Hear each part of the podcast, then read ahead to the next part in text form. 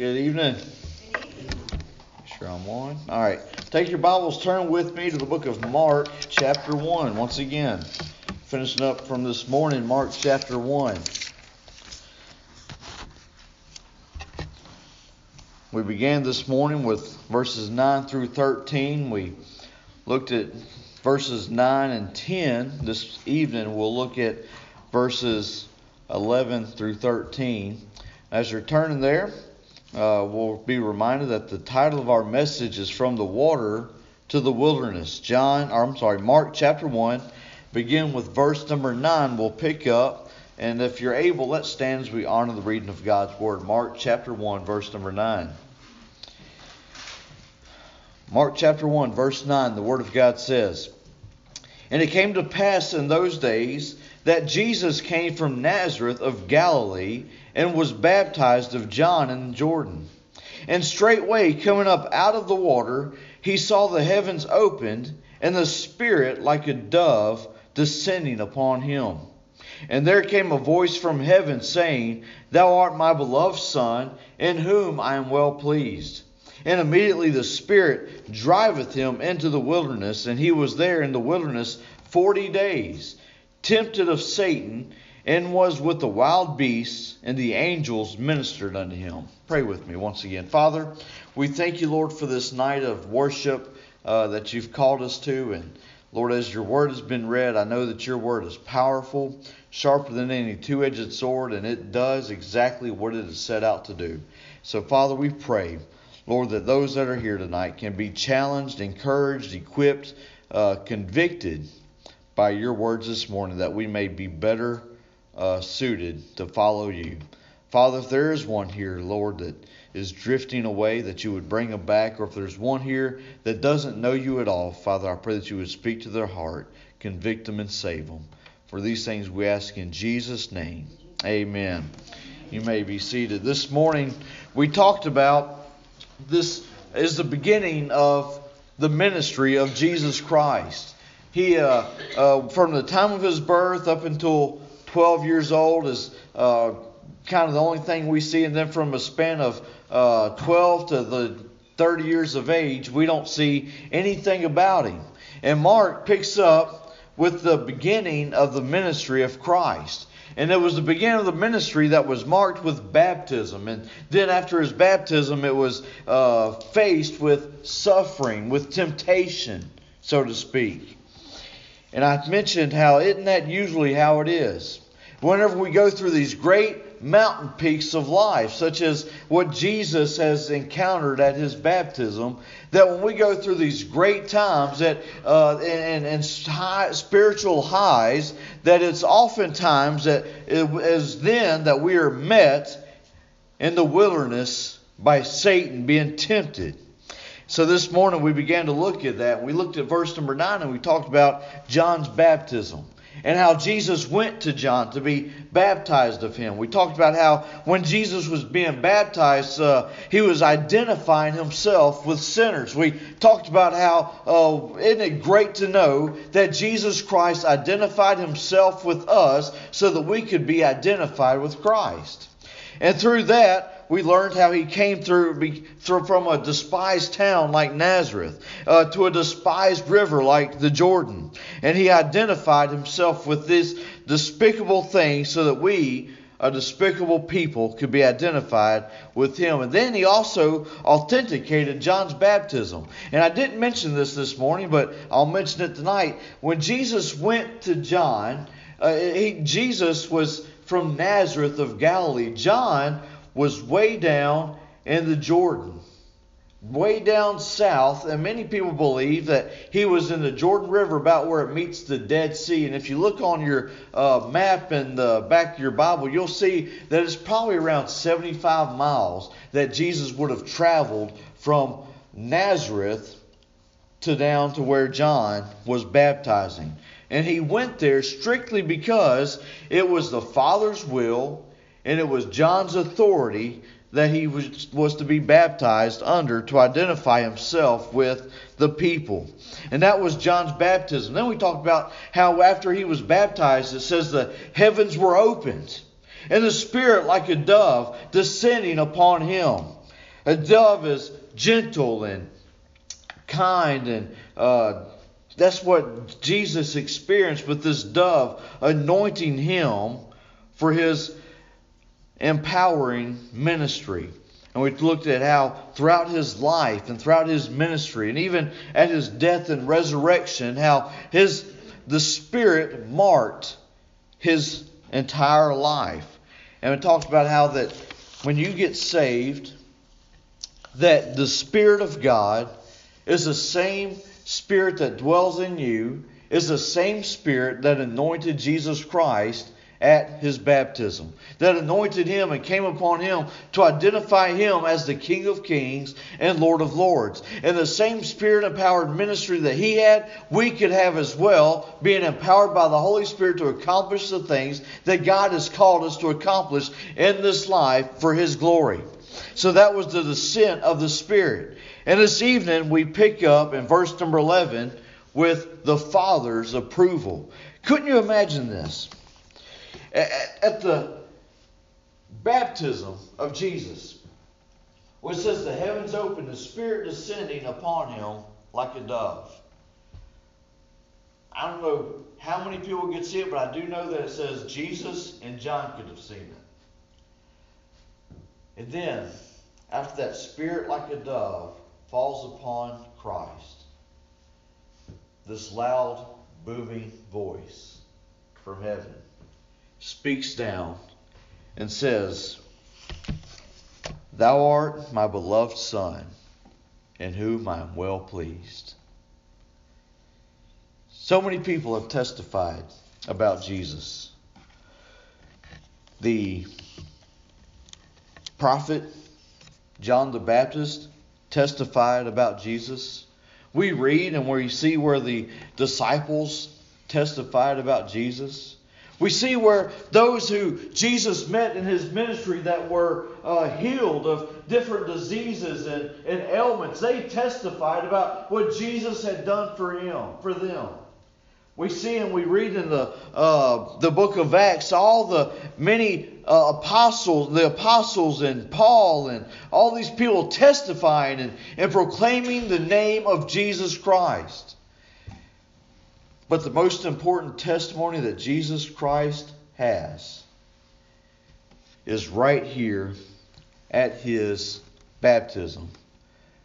When that booming voice from heaven, our Heavenly Father, speaks and he says, Thou art my beloved Son, in whom I'm well pleased.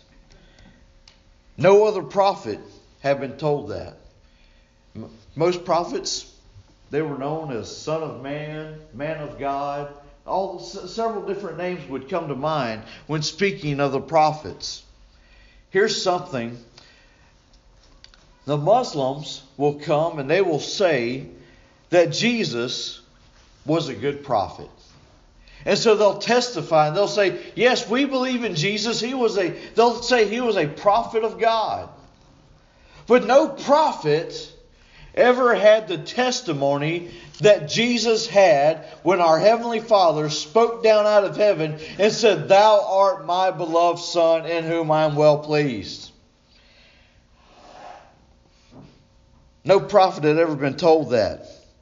This is Jesus as God's Son is central to the gospel message. Jesus Christ had he been any other person, we would not be here this evening. If he had been a person like you and me, he would have been a sinner. He would have been one that committed sins and would be in need of forgiveness. But yet, he was not. He was the perfect Son of God who came to this world to save sinners.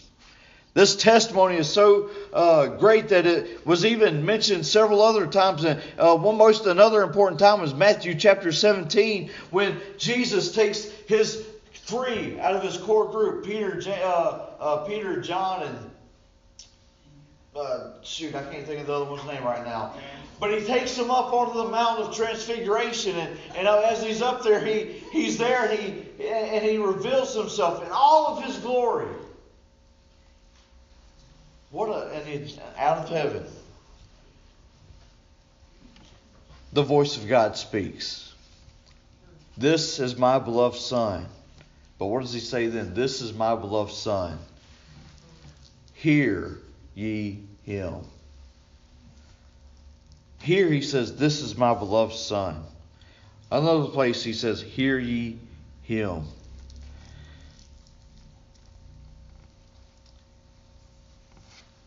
The only begotten Son of God came down out of heaven to this earth. And as he was here, he lived a sinless life. Now, also, since that time, since he came to this earth, we're reminded what the Apostle John wrote in his letter. He said, I'm sorry, in his gospel. He says he came into his own in John 1 11. He came into his own, and his own received him not. But as many as received him, to them gave he power to become the sons of God, even to them that believe on his name. We can now have that same love that he had for us. Because look, it says, This is my beloved son. And we can experience that same belovedness that Jesus encountered because of our union with Christ. Look a little further into John's Gospel, John chapter 17.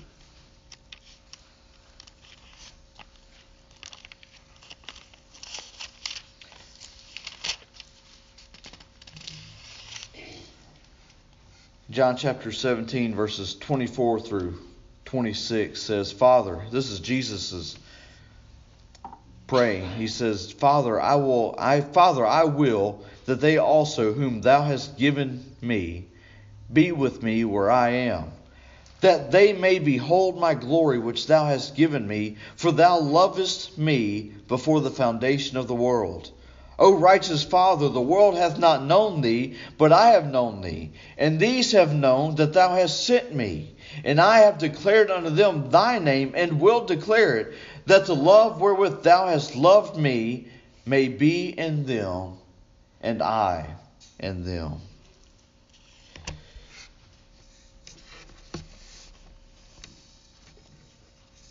Isn't it great to know that you're loved?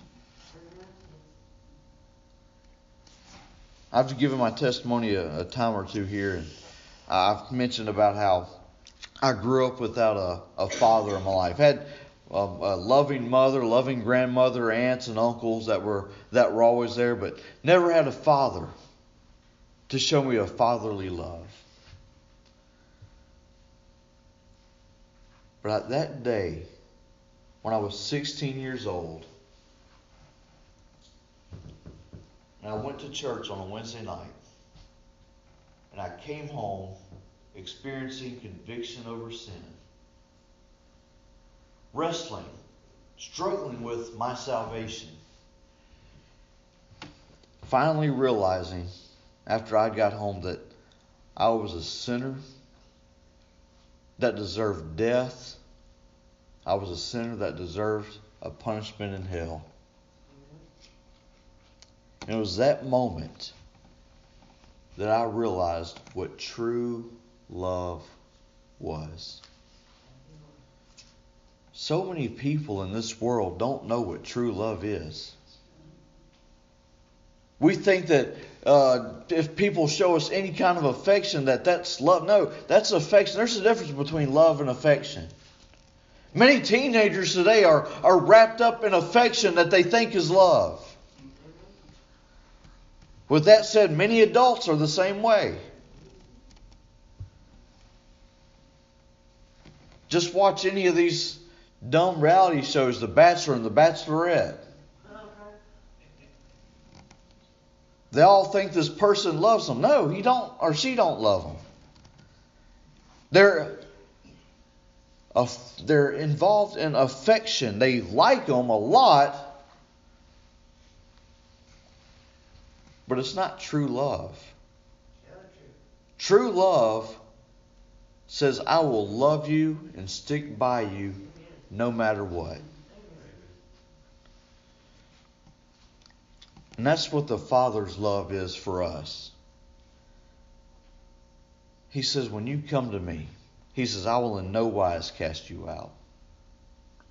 No matter what you, listen, this morning, no matter what you've done, no matter what you've said, where you've been, God says, I will love you. He says, just come to me. I'll clean you up and I'll make you into a new person.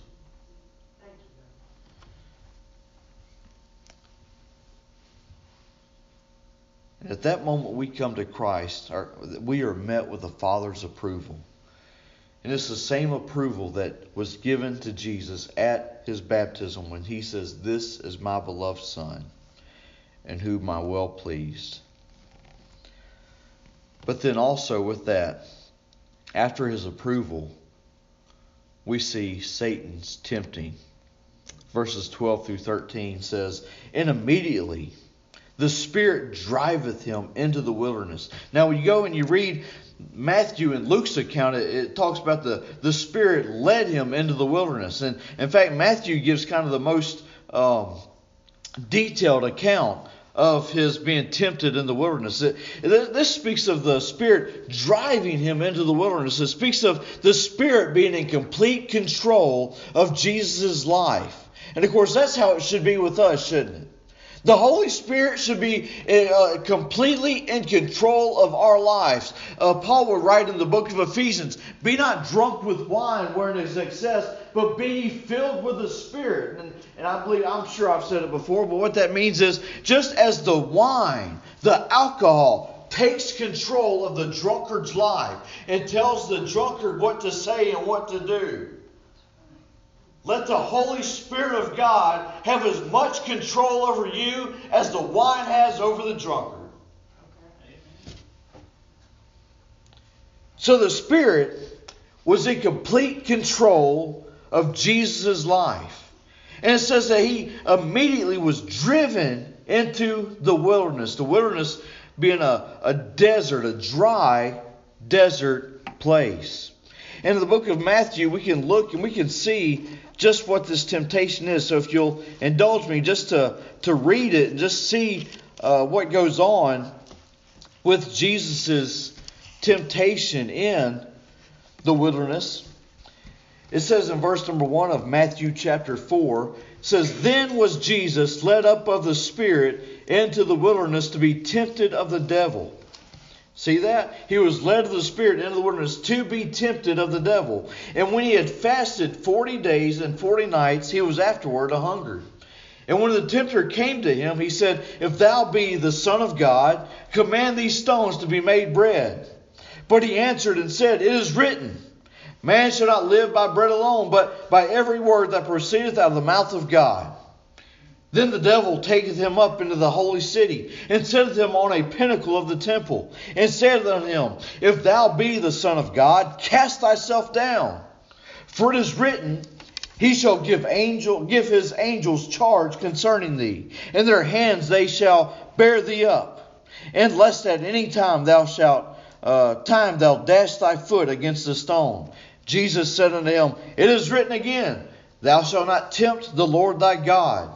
Again, the devil taketh him up into an exceeding high mountain, and showeth him all the kingdoms of the world, and the glory of them, and said unto him, All these things will I give thee, if thou wilt fall down and worship me. Then Jesus said unto him, Get thee hence, Satan, for it is written, Thou shalt worship the Lord thy God, and him only shalt thou serve. Then the devil leaveth him, and behold, angels came and ministered unto him. That was just a small portion of what went on. It, Jesus, uh, or I'm sorry, Matthew gives us three instances of Jesus being tempted. But when you look at Mark's account, it seems that there was more than just those three. It seems that this was a continuous thing as he was in the wilderness. It says in verse 13, and he was in the wilderness 40 days tempted of, the, of Satan. Do you see how that's kind of worded? He was in there 40 days tempted of Satan. But yet, 40 days. 40 days, and Jesus conquered temptation. Some people will point and say that this 40 days speaks of Moses and his 40 days on Mount Sinai, Exodus chapter 24, verse number 18. Or they speak of Elijah being in the wilderness for uh, 40 days, uh, 1 Kings 19, uh, 8, verses 8 and 15. And these would be both deliverers of Israel, and they would be, uh, be there and they overcome. But I believe this is something else. I believe that this 40 days was more symbolic of the 40 years that Israel was in the wilderness being tempted. Remember those 40 years Israel was in the wilderness? What happened? Temptation after temptation came. And what happened? Failure after failure after failure. Jesus didn't fail any tests. Jesus was tried as the only begotten Son of God, and he passed the test. Look what it says in the book of Hebrews, chapter 2. In the book of Hebrews, chapter number 2.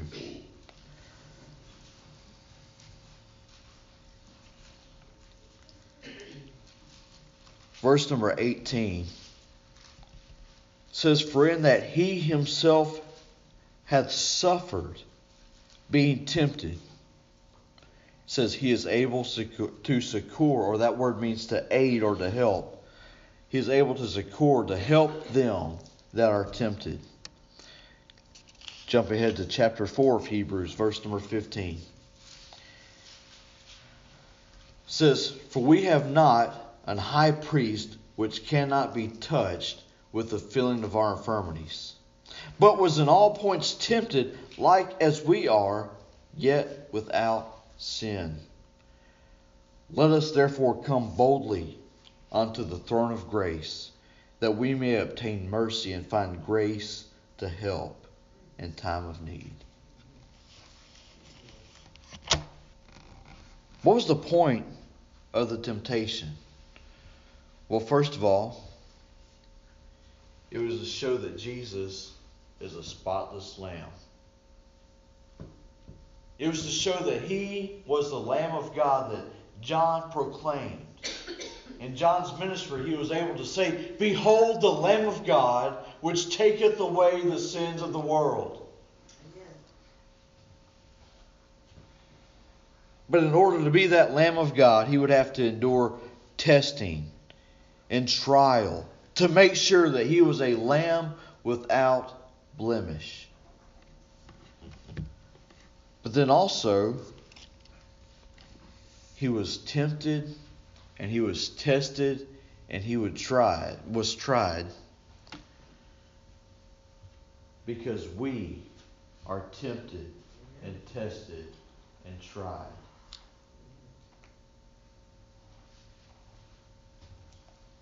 And when we need help with something, we don't want to go to somebody that has no experience in what we're going through, do we? What's the joke I hear about uh, construction workers, how they'll have uh, these foremen come on the, the field that have spent more time in school than they have on the actual uh, workplace, and and they'll come through with their clipboard and hat and start saying, "Oh, you need to be doing it like this and be doing it like that." Well, they have no experience in the work, uh, construction work, and here they are trying to tell somebody else how to do their job that they are actually experienced in.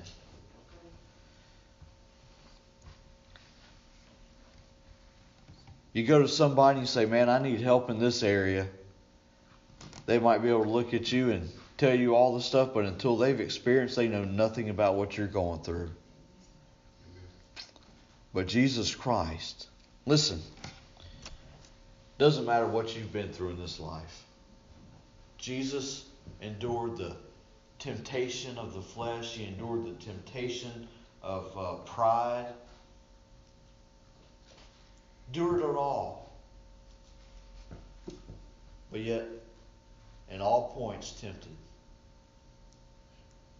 but passing every one. What are you going through this evening?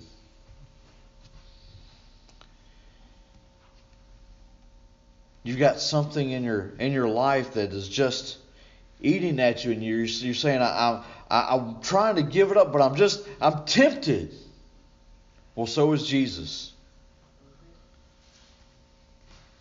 40 days in the wilderness without eating, fasting. And he was tempted to be take stones and turn to bread. I've been on the Atkins diet all week. I would love to have the power to turn some stones to bread right now. That's why I'm not the Lamb of God. I would fail immediately if it was up to me. But Jesus, being perfect, God in flesh, was able to endure all temptations and all trials. So that when you endure trials and when you endure temptations, and you get in your prayer closet and you say, Lord, I need help in this, He's able to sympathize with you because He endured it too.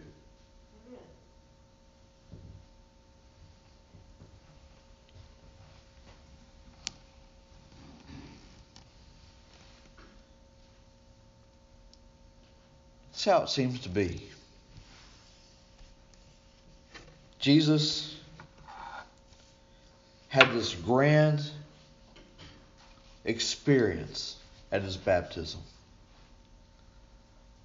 What a great day that was. For John to see and for Jesus to experience with the Spirit descending upon him and the Father speaking down out of heaven and his approval. Jesus experiencing this approval from his Father. What a great time that was. But then immediately, the Spirit takes him to the wilderness for the purpose of being tempted and tried. We go through ups and downs, valleys and mountain peaks. How many times have you been high on a mountain? Man, you are doing great. You are walking with God. You're you're getting up early. You're you're reading your Bible. You're saying your prayers. You, you've had temptations come your way, and, and you've you, you've prayed and you've been able to overcome. But then something a little harder than those other temptations come and get you.